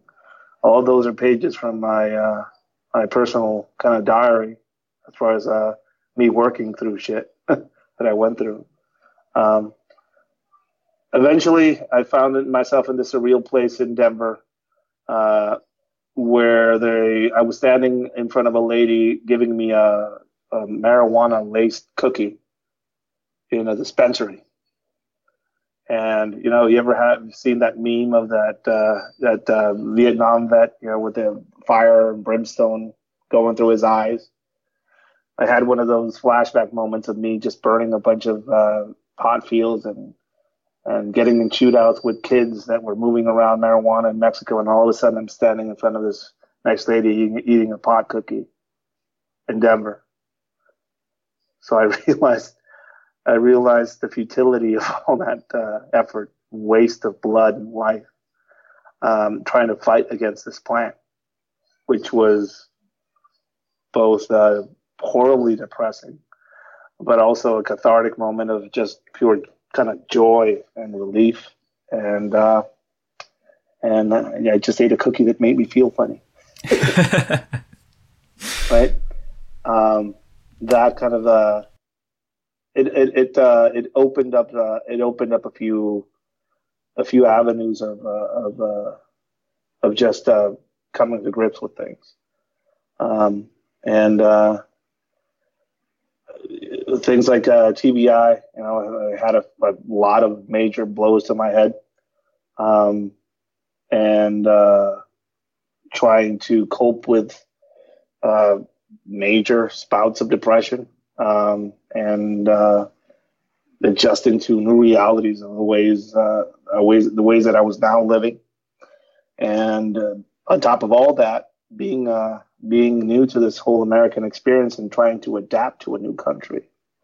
Uh, all that kind of really, really got it got got into my uh, got into my head, and um, I, had, some amazing people around me that uh, kept my head afloat for all of it. Amazing. I, I, can only imagine when you say about the, the neighborhood, there's, there's a similarity with some of the police, fire, medics are out there. And then the military men and women comment on this sometimes. They're like, we do get to leave our war zones overseas. They, they were wearing different clothes, speaking different languages, but, you know, a lot of the men and women in uniform in the first responder professions, you know, we do drive by a, a, street corner like, oh, that's where, you know, those three kids died. Oh, that's where that guy beat his wife to death. You know, it's, it's pretty horrific, but not in the magnitude that you saw in Tijuana, obviously. So I can kind of relate to, to that concept as well. I can relate to some of the cultural differences coming from a different country. And, you know, sometimes that almost being infuriating, knowing that you've seen things done better somewhere else and we have the resources to absolutely bring that into this country too. But um, with the the psilocybin, was that a, was that alongside counseling, or was it purely more of a, a of an experience that helped you heal?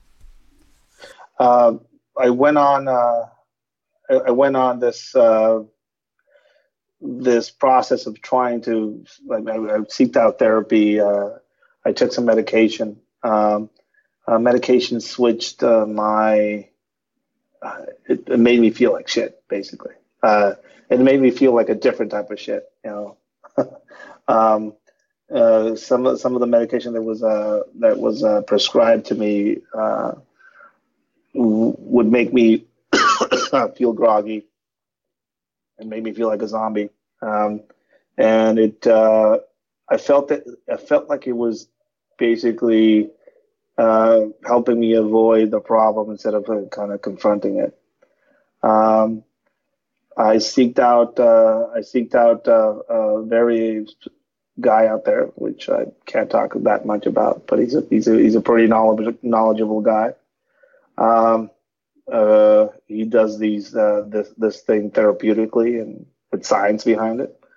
Um, and uh, he a few of my uh, friends that are former SF guys and um, have gone through the process as a therapy tool um, kind of pointed me towards uh, that direction, and I've, uh, you know, I've, I've, I've, I had, I had tried that before uh, during my youth when I was uh, traveling around uh, down in Mexico. They call them veladas, which it means, uh, you know, basically being 12 at night, you would go through these psilocybin mushroom trips down in places like Oaxaca and Chiapas. Uh, it was mostly a hippie thing, you know, like an experimental thing. Um, uh, but now I was going into the realm of microdosing and macrodosing as well, and coming to grips with a few things. And um, I don't know, personally, my experience with it was uh, that of reflection. A major part of it was reflection. Um, that of uh, realizing a few things uh, about myself by in a way going out of myself uh, in, in, in the mental scape uh, and coming to terms with things. Um, it uh, it has it has given me a clarity that I did not have. It has uh, you know the way I describe it is uh, uh, I've been taking pictures with a camera phone that was covered in milk for a long time. And I wiped away some of that milk off the lens, and now all the pictures are coming out clear. Um, I, I, and I don't know. I just uh, to me, it's been amazing. It's been incredibly helpful, uh, and uh, I, I, I, try and sing its praises whenever I can. Yeah, well, I mean, I've, and I've had several people. Several of them seem to be Navy SEALs for some reason, but said the same thing. And I think that's another side of this conversation: is the very laws that have caused so much pain and death are also stopping really, really incredibly powerful treatments for the very men and women that are out there protecting the US, protecting, you know, Mexico, protecting the UK. Um, so, you know, allowing those to actually be used as the therapeutic in that is another added bonus for, you know, in my opinion, one of the solutions for what we've been discussing for the, the last couple of hours. But for everyone listening, how can they find your website and then how can they find you on Instagram? Uh, Ed's Manifesto at uh, Ed's Manifesto at uh, on Instagram at Ed's Manifesto on Instagram. I'm on Facebook as well. Facebook is a dying uh, platform. Yes, it is. but, I'm on, but, but, I'm still on there. Uh, and you can also find me through my website, www.edsmanifesto.com. It's uh, um, I'm slowly building it up. Uh, there's working on a possible podcast of my own. It's just going to be more of a uh, weird auto, auto, auditable recount of some of the uh, fever dreams as far as the diary goes. And uh, it's all going to be on that website. So if people want to check out my calendar as far as course offerings, some previous blog posts, uh, some podcasts that I've been on, it's all kind of in the same place. EdsManifesto.com. Brilliant. And then you just joined uh, one of my previous guests, Byron Rogers, on the Protector Symposium. So just for people listening out there, it, you know, for, if they want to really explore, you know, traveling safety, basically personal protection. Um, what's your kind of contribute contribution to that?